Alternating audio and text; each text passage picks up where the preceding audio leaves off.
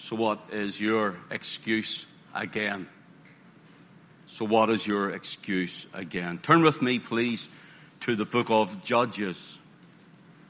The book of Judges, chapter 6.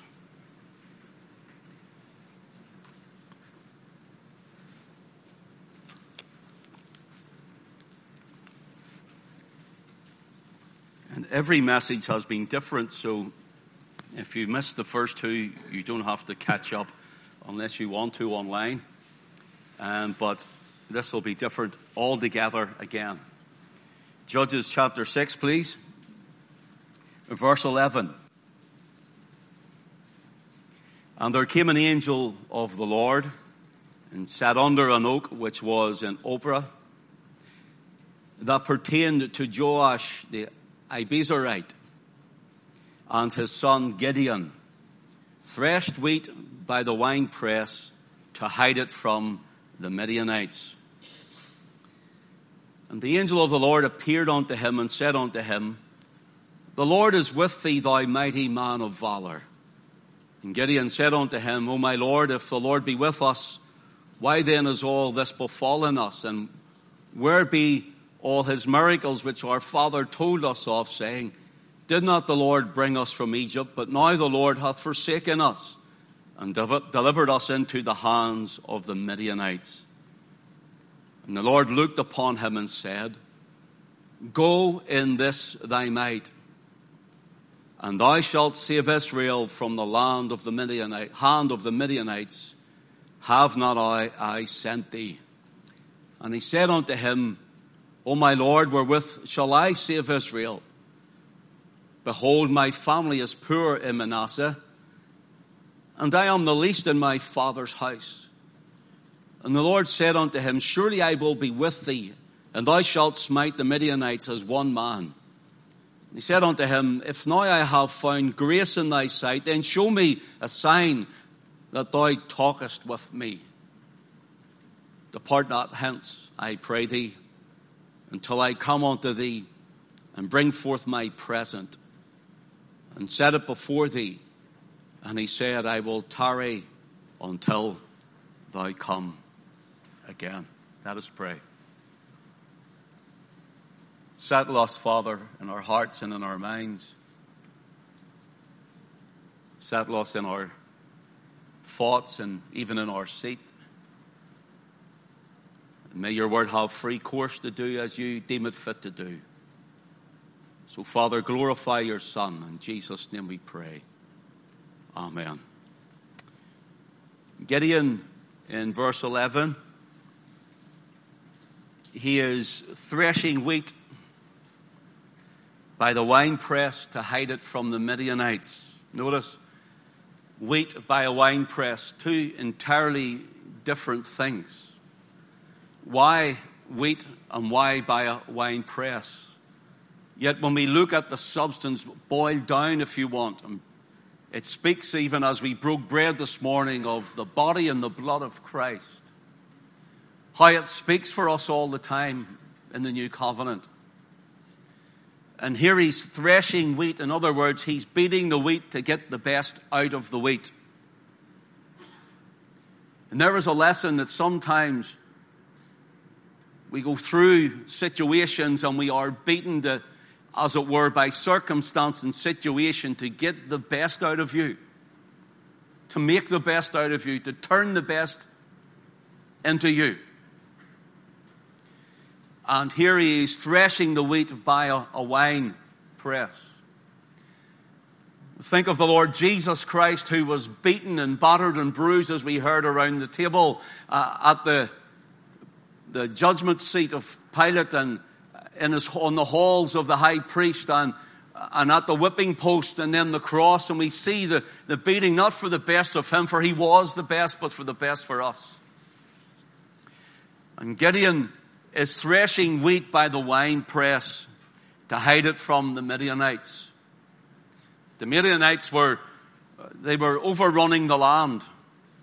The enemy was seemingly having free course to do what they want, to act how they want, to attack when they want. And if, if you think of it, you know, many people stayed at home closed their doors and maybe hid. Gives us a picture of many today. Gives us a picture of many of, of who say they are Christ and are God's people, and yet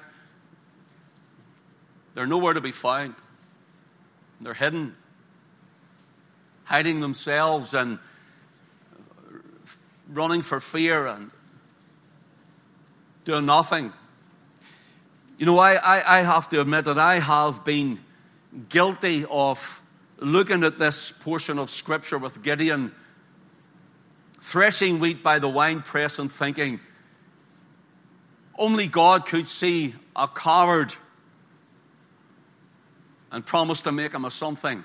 And I've been guilty in the sense that thinking that maybe Gideon was just a card. But when I think about it and I run it over in my mind, then we're talking about a man who is at least out there. A man who is doing something, a man who is active, a man who's trying, whether it's to feed family and friends and, uh, and to help maybe neighbors or to reach them. He's doing something when others are doing nothing. So let's not be too hard on him, for I have been, for I've preached on this quite a number of times on this portion of Scripture, and I have been quite hard until I realized, you know what, Gideon is doing something. Gideon is being as faithful as he can be. In verse 12 it says, The angel of the Lord appeared unto him.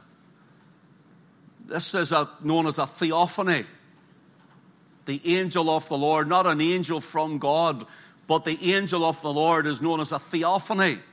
It's a visible manifestation of Jesus, of God.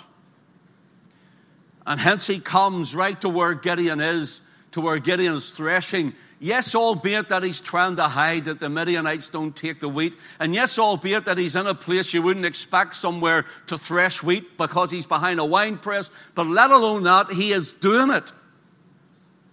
He's there. And God knew where to find him.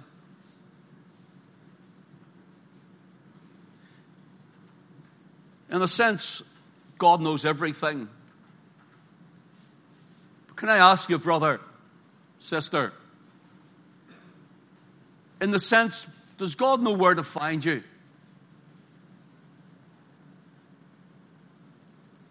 And what I mean by that, does He see your activity?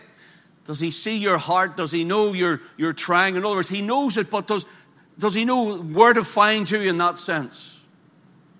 Or are you here, there, and everywhere?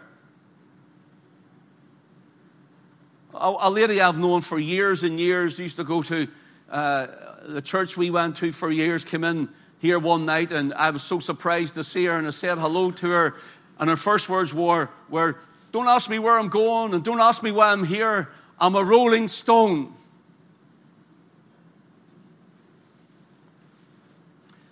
I says, There's nothing wrong with that if that's what you want to be, but you can build nothing with rolling stones.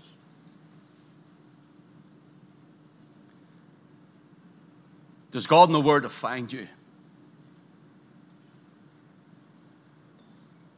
In your place with the people he brought you among. Gideon is at least trying when others are doing nothing. Now, please, this isn't condemnation to anyone because we could all look at ourselves in this. And it says, The angel of the Lord appeared unto him. Jesus came and said, Gideon, you're a mighty man of valor. And he starts to make his excuses. The Lord is with thee, thou mighty man of valor. So Gideon was threshing wheat when others were hiding. Gideon was doing what he could, and God saw it. And Gideon was doing something when others were doing nothing. God calls, generally in Scripture, God calls men to come alongside Him who are doing, serving, He doesn't call those who are in and out and up and down and back and forward, who are there one meeting and not the next, or going on one moment and not the next. That's not who God calls to use. The biblical pattern, if you want, is God called Moses from the backside of the desert, willing to walk with sheep. But he knew where to find him.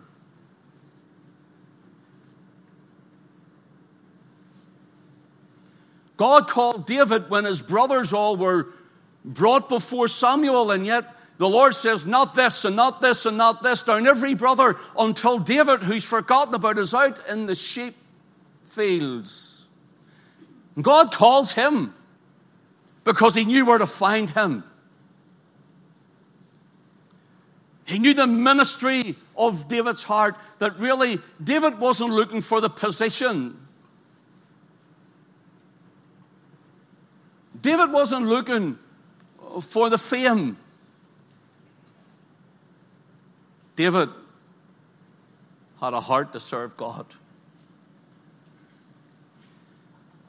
Elisha was plowing the field with, and he was yoke number 12. In the field with 12 other yoke pulling oxen. And there is number one, two, three, right down. He wasn't even fifth, sixth, seventh, eighth, ninth, and tenth, nor eleventh. He was the twelfth. Plowing away. But God knew where to find him. But God knew where to find him. Amos was eating the poor man's sycamore fruit in the kingdom of Judah. And he was following the herd or the flock. He felt so backward and low, as it were, even when called by God. He says, I am not a prophet. I'm not even the son of a prophet. Why would you even think about sending me to use me? You know why? Because you were faithful in what you were doing. God knew where to find him.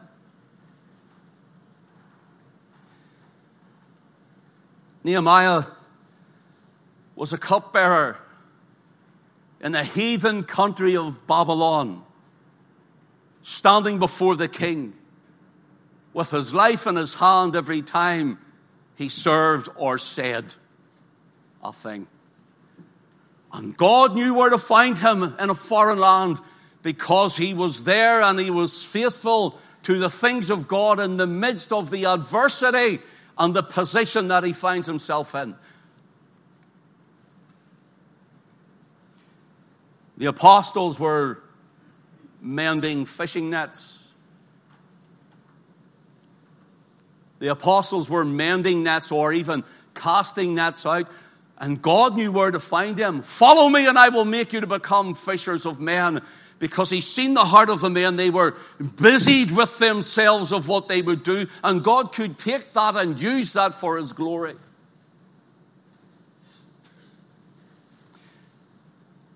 Do you know a double minded man is unstable in all his ways?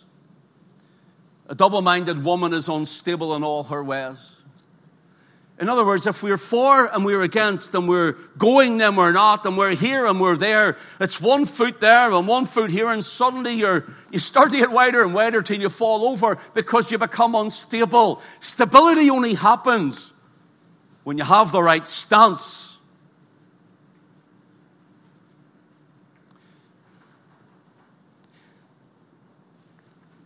Going back many years, many years, seems like another lifetime ago, when I used to fight in the ring,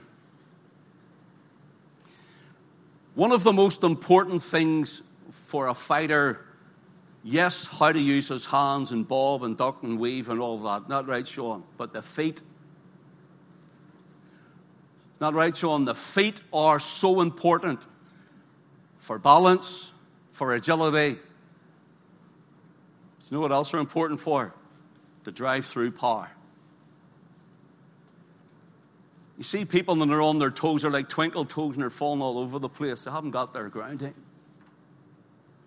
Need their stance that they can punch. and drive it through.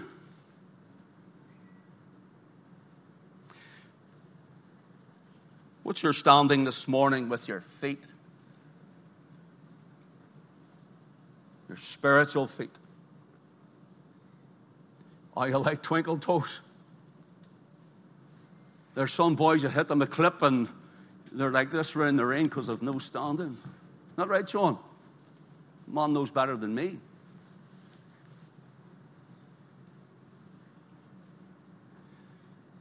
But if they're grounded, They can move, they can balance, they have strength and power in their punch. God usually calls those who are busying themselves in service and labor. But listen, Satan comes to the manifold temp- with manifold temptations of hell to those who are idle. You are idle in 1 Timothy 5 and 13, the chapter is speaking about different things, but uh, for some reason, Paul mentions younger widows. Younger widows. And he talks about when a younger widow, a husband has passed on, and she's now a widow, and she has, she's a natural human being. She has her, her desires. She must be careful of these things.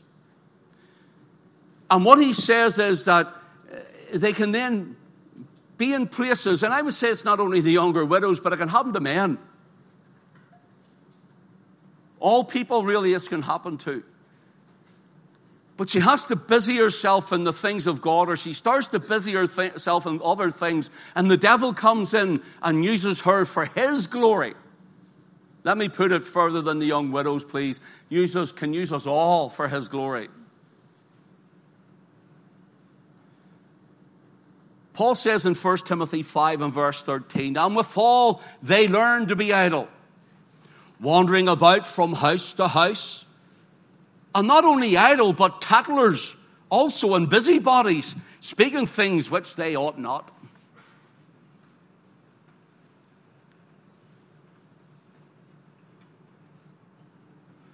When you read that and you put it into our own context, you, you, you can feel it.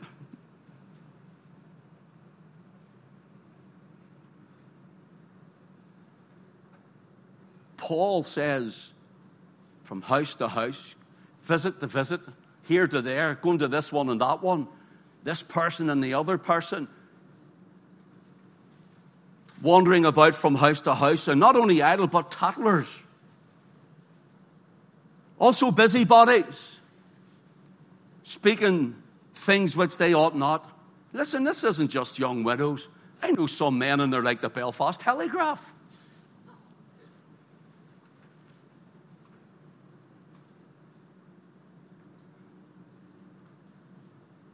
Remember one time a person spewed out about another person's uh, troubles in front of me. And I said, You shouldn't do that. That's gossip. No, the reply was, It's not gossip if it's true. It's not gossip if it's true. So I said, Well, I know all about you, and it's true. Can I say all about you? Red fist.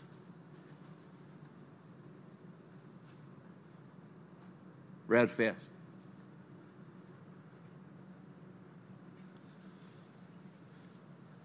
So, what do we busy ourselves in? The faithfulness to the work of the Lord? Or the idleness and the work of the devil?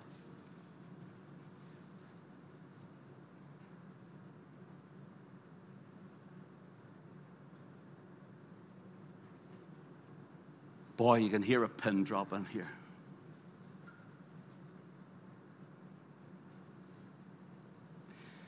Gideon was busy, not idle, and the Lord saw it and knew where to find him.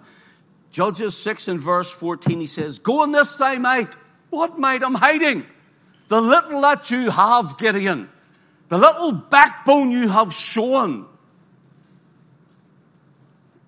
you know, God can take your little and breathe upon it and use it for His glory.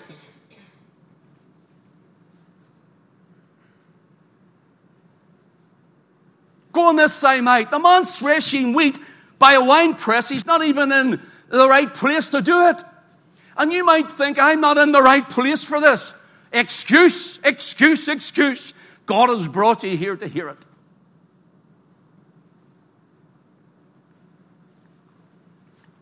What am I doing here? I'm hiding. Angel of the Lord, how does you know where to find me? I'm not even in the right place. Brothers and sisters, it's not about us and our strength, it's about Him and His. It's about Him and His strength. In verse 15, listen to what He says Oh, my Lord, wherewith shall I save Israel?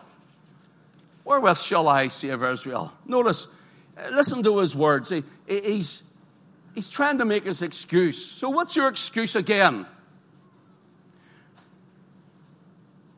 Oh, my Lord, wherewith shall I save Israel? Look, behold, my family is poor in Manasseh. That's his tribe, the tribe of Manasseh. My family is poor in Manasseh. And you're coming to ask me? Why me? I have no social standing. My family are nothing. I have no great background. I have no one behind me nor great backing from a, a big denominational church or whatever. He's saying, Look, Lord, my family are the least in Manasseh.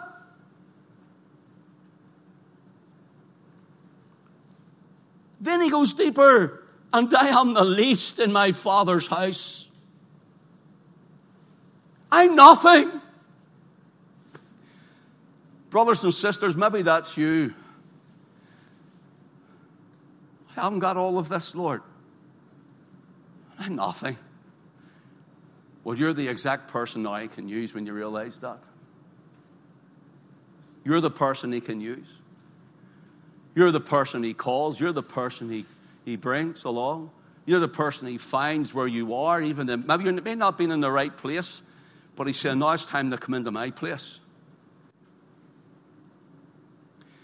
And so Gideon makes the excuse look, my family's poor in our tribe, and I'm the least in my family. I mean, I, am the one, I'm the little one at the end here. And you're calling me? The Lord says, I've seen you by this wine press. You've had a heart, the little you have, go in this I might, and watch what I'll do with it. And what happens is he saves Israel. He saves Israel from the Midianites. And yet he was making excuses just moments before. Why would God use me? How could God use me? Sure, I'm nothing. Why would God think about me? Well, look, if you will go with me to 1 Corinthians, please. While you're looking it up, I'll just say God doesn't look at your social status to see if you're in good standing. He doesn't look in your self confidence because He doesn't want your self confidence. He doesn't look at your family background to see if you're worthy or not because we're all unworthy, every one of us. 1 Corinthians 1, verse 26.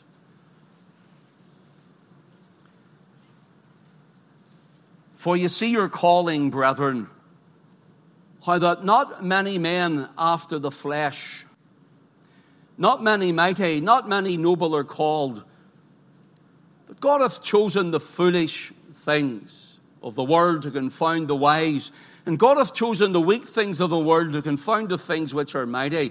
And the base things of the world and the things which are despised hath God chosen, yea, and the things which are not to bring to naught the things which are so he uses the word foolish, things of the world to confound the wise. See the word foolish, it's our word moros. Sorry, our word foolish is the Greek word moros.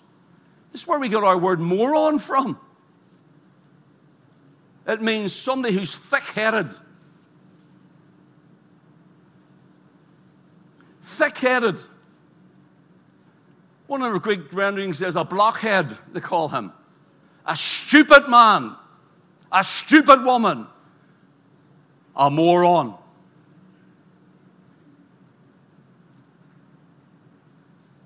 Wasn't God choosing people like that? It's all right when we're saved and we're going on with God for a while, isn't it? Because now we can look at them and go, imagine God saving people like that. Isn't that terrible? Huh? We're all the same.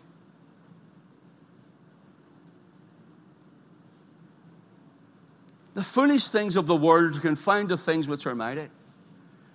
Notice what he says. And God hath chosen the weak things of the world to confound the things which are mighty. So, I, and verse 28, the base things. See the word base here? It's the word agones. And it means one of low birth, or those which have no account nor fame.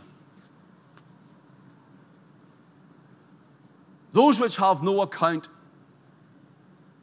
or fame. You can say where you Lord saved you from and called you from, whatever. And some some some grew up nicer sort of backgrounds than others, some more troubled than others. Uh, some in deeper dyed sin, more manifest sin than others, and, and we can just go on. But, but you, you think of where you were, you were called from and where you were saved from and what you've been forgiven of, even if you grew up in a Christian home, that God's kept you from. And when you look at this thing, the base, it's one of low birth, or it means those people that nobody really thinks much of, and they'll come to nothing.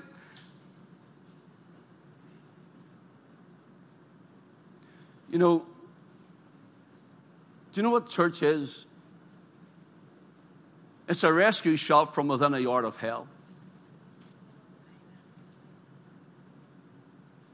Do you know what church is? Church is a hospital for the sick and the dying in spirit.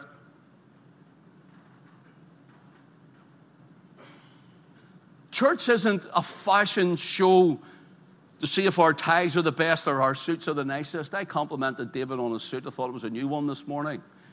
He said it isn't, but it looks new, David. It's really nice. I like it. But it's not our fashion show. It's not what we're wearing. I like to wear this. I like to dress like this on the Lord's Day.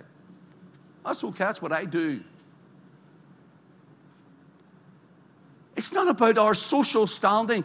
God has come into the muck and into the mire Christ came right down from heaven to a cross, shed his blood, and he died for people who the world would just put in the dustbin. But he came and he rescued us, he lifted us, and there's not one of us is better than another. We were sinners saved by matchless sovereign grace, washed in the precious blood and we all feel Him. But thank God He keeps us on the right track. So, what's your excuse? Lord, I can't because you don't know my family. You don't know my background. You don't know my failures. You don't know my past. He says, Listen, I've chosen you. I've chosen you. You're a vessel of honor for me, not because of who you are or I am, but because of who He is and what He's done. The word despised, exothenio, it means to make of no account. You saw sometimes some of the people God uses. Some people go, Well, I should have been there first. Hmm.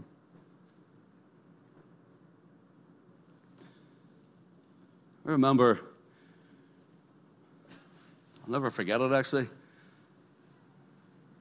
Alice and I were preparing to go to Romania.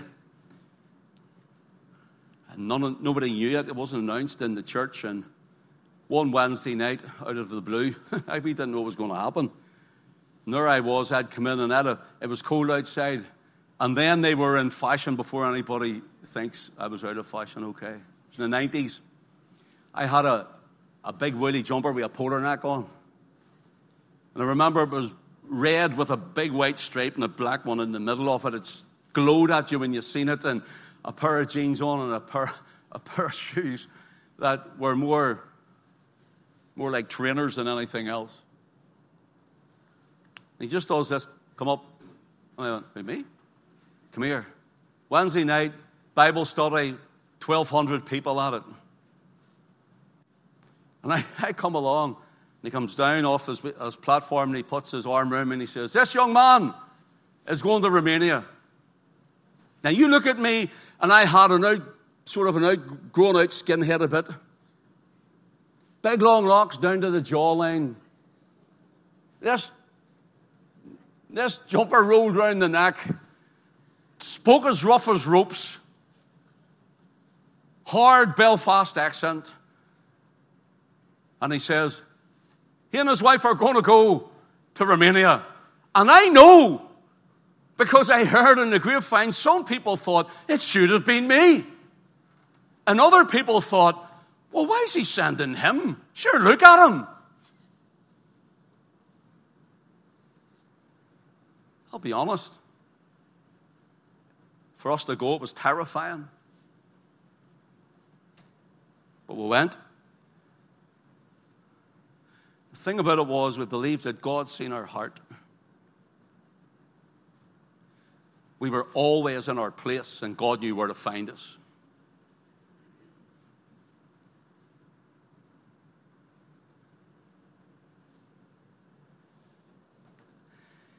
Despised as they take no account of you, you mean nothing. Who, do they, who is this one? Who's this one they're going to, who's that they're bringing onto the, the, the, worship team? Who's that they're having to do the children? Who, who do they think they are? Why am I not? Well, maybe that person isn't, isn't being used because they're not in their place. And maybe God hasn't called them because their heart isn't right. And this isn't a condemnation to someone. I'm saying this to help us all.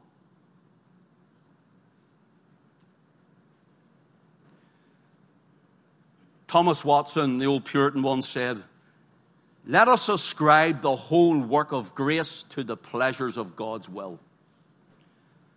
God did not choose us because we were worthy, but by choosing us, He makes us worthy. None of us are worthy. But when He chooses, He looks for the man, him, her, the woman.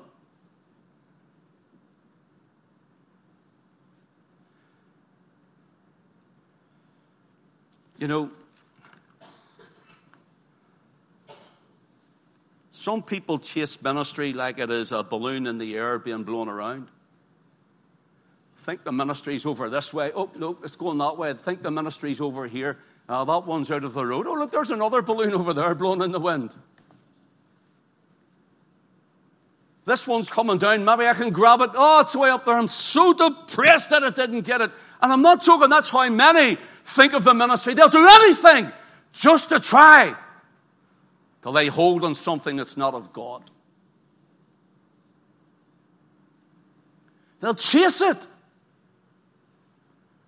And the next person says, Do this. I'm going to do it. I'll meet you. I'll be there. I'll do that. I'll be there. But there's no grounding, there's no covering. They've messed up in their calling.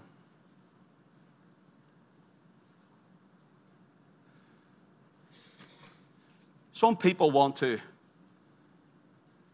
Some people think that when they, they want to preach, for example, these are for an example, maybe other things.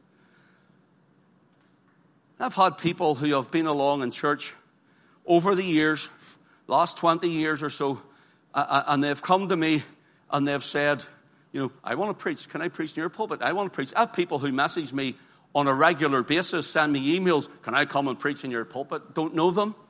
Other people, you know them, but all they ever want to do is the pulpit, but they don't want to do anything else. Listen, see, see, see if you go to a church and the pastor isn't willing to clean the toilet and put his hand down it with a scrubbing brush. If he's not willing to do that, then don't sit and listen to him on the pulpit.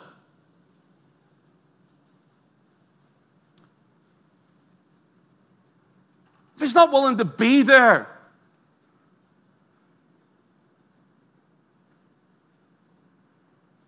like any man or woman. Leadership doesn't start in the pulpit. I want to put that out there. Leadership doesn't start in the pulpit. You just don't walk into it. Many do, but that's why they leave it as quick as they got into it. That's why they change churches every so many years. That's why they walk away. Oh, there's another one. The wages is better. I'll go there instead. Or I'll go to this one over here because there's better perks for me. Then that's a job, not the calling. Well, you know what? We need someone up in this town, so we'll remove him from there and we'll get one of the younger ones to go in there. And we, what about the call of God? This is any ministry. I'm talking about pastoring where I am. You can apply maybe where you are. What about God's will?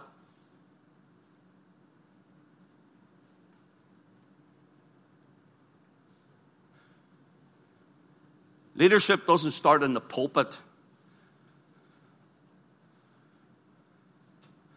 Leadership starts in the toilet.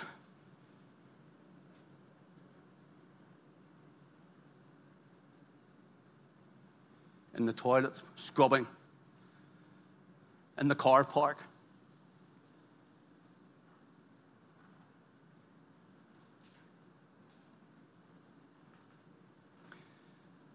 And we make excuse why we can't do it, but yet everything we have, we want it.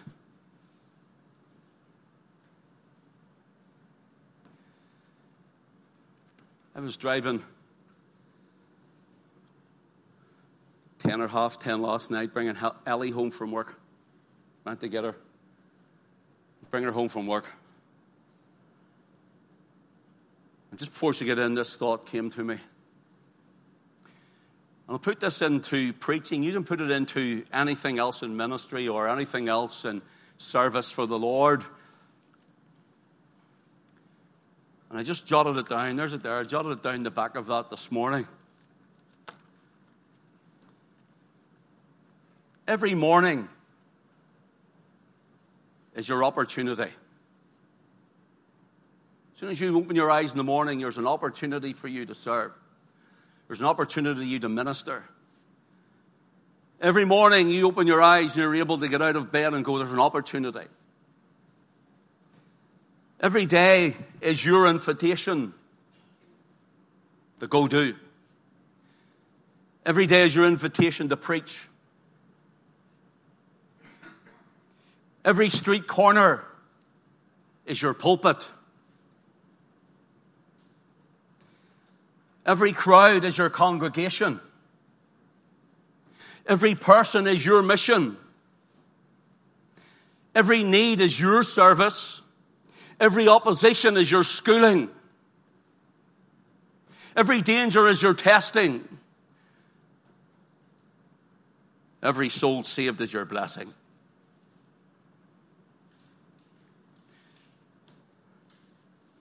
Let me just put this, this isn't about me, but let me, because I, I, I can't relate it another way. We're not in a beautiful building. One day maybe we'll have that, but God's here. We're grateful for what we have. But as for the pulpit, for example, and it can be for other ministry or things in life, it just doesn't happen. You have to be threshing wheat by a wine press when no one else is willing to do it. You have to be in a place where you're you're there and you're working at it and you're laboring at it when no one else is there to do it. When you don't feel like doing it, when you're not even well enough to do it. I've climbed up these stairs many a time. And I've got out of bed feeling ill, sick, maybe all weekend. And I've walked up because this is what God gave me to do. You see, if you do it because it's for fame or popularity, forget about it. Because it'll die sometime. If you do it for to please man or to please woman, forget about it because you'll displease them sometime and that's the end of you. Listen, I'm a hero to many people and the next day I'm a zero to everyone. This week alone, three different people from three different areas about three different groupings of believers about how they hate me. This week, people, oh, I can't stick this. Well, I just go, praise God, the devil's angry. The devil's mad. Means God's going to do something. I want to be in it.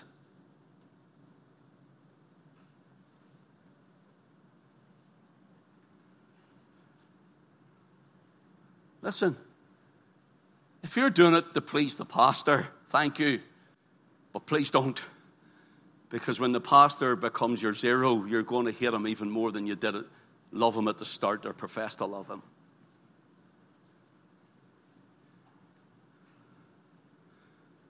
This is not, brothers and sisters, I know this is challenging because this has challenged me from I wrote it three weeks ago, four weeks ago. This is not about clocking card and going to church. This is not about, well, sure, I'll show my face this morning. This is about reality of Christ. This is about living for Christ. Not only here, when you go out those doors, Christ is with you. Christ is in you. Christ is above you. Christ is before you. Christ is around you. Christ is behind you. It's like Patrick's prayer. Oh, Patrick, St. Patrick knew Christ was everywhere and he was aware of Christ. And so when we serve, we don't serve for people, prestige, or pastors. We serve the Lord because he's worthy. Because he is worthy of it. And it means when you're discouraged, you'll still go on. When you're hurt, you'll still be there. When you're sick and able to drag yourself out of bed, you'll still do it.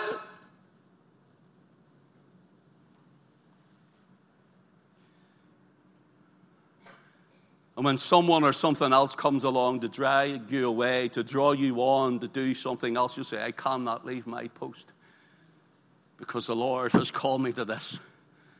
And here I must stay until He gives me charge to leave.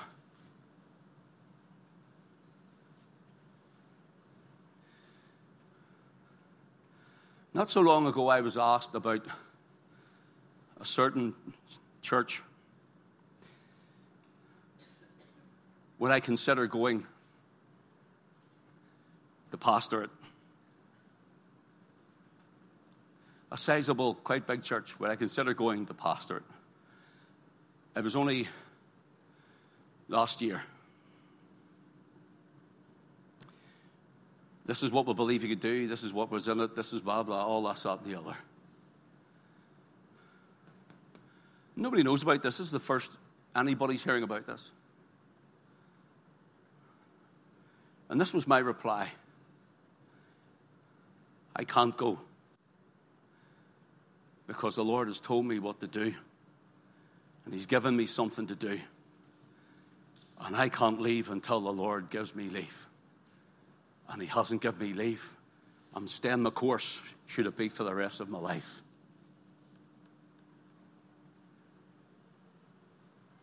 I was called hyper spiritual by someone that was there. And I says, Call it what you want. I know where God has put me. And should I have to preach here until the last person closes the door and turns out the light? It's usually Willie Black. if he sticks it that long. Or I have to do it myself, then that's what we'll do, and then God will let me move on. Brothers and sisters, you just can't up sticks and go because you feel like it. Ministers just can't up sticks and go because, well, their ministry's getting a bit dry. If your ministry's getting dry, brother, go and seek the Lord and redig the well again.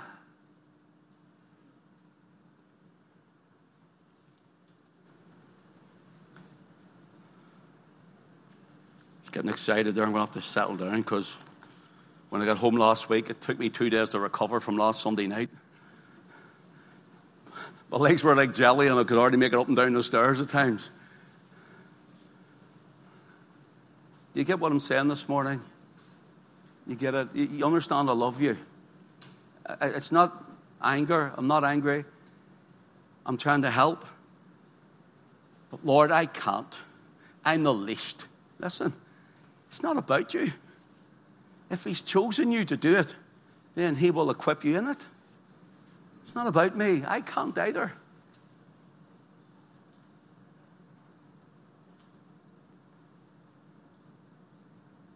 I was talking to someone yesterday, went to see them, was with them for two or three hours. We're talking about certain things and how they were feeling about a certain thing. And I'm not going into it, but this is what I said.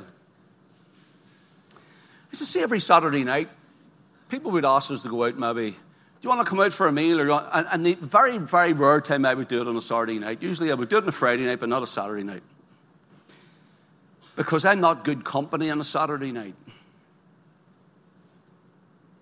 Now, if I go out with you, you probably wouldn't know unless you know, but me, I'm just not, I'm not good company in the sense where my mind's somewhere else.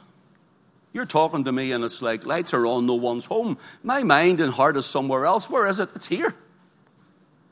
See, my Sunday doesn't start at 11 a.m. My worship doesn't start at 11 a.m.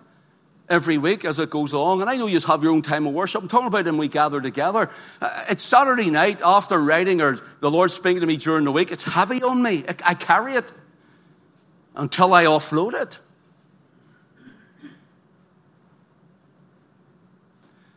And Saturday night, you could be sitting talking to me over a meal, and there'd be lights on, nobody home, and then I catch myself on, yes, oh, I, yes, sorry. Because my mind is on the Word, my mind is on the table, my mind is on the worship, my mind is on the gathering. And I said to this person yesterday, listen, he said, I'm going to be honest with you. On a Saturday night, I get nervous. He says, Are you nervous when you're preaching? And I says, No, no, never am. I have a respect of it and a reverence of the table, don't get, or the, the pulpit, don't get me wrong. It's the, I get nervous because I think, maybe I'll come to the tent and nobody will turn up tomorrow.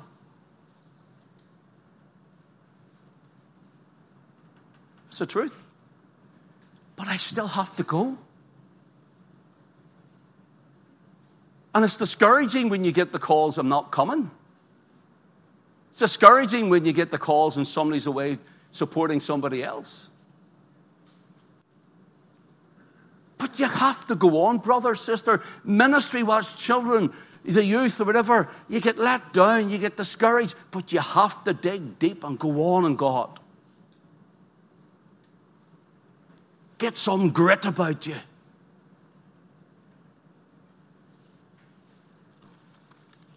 You make excuses. Do you know what Gideon's name means?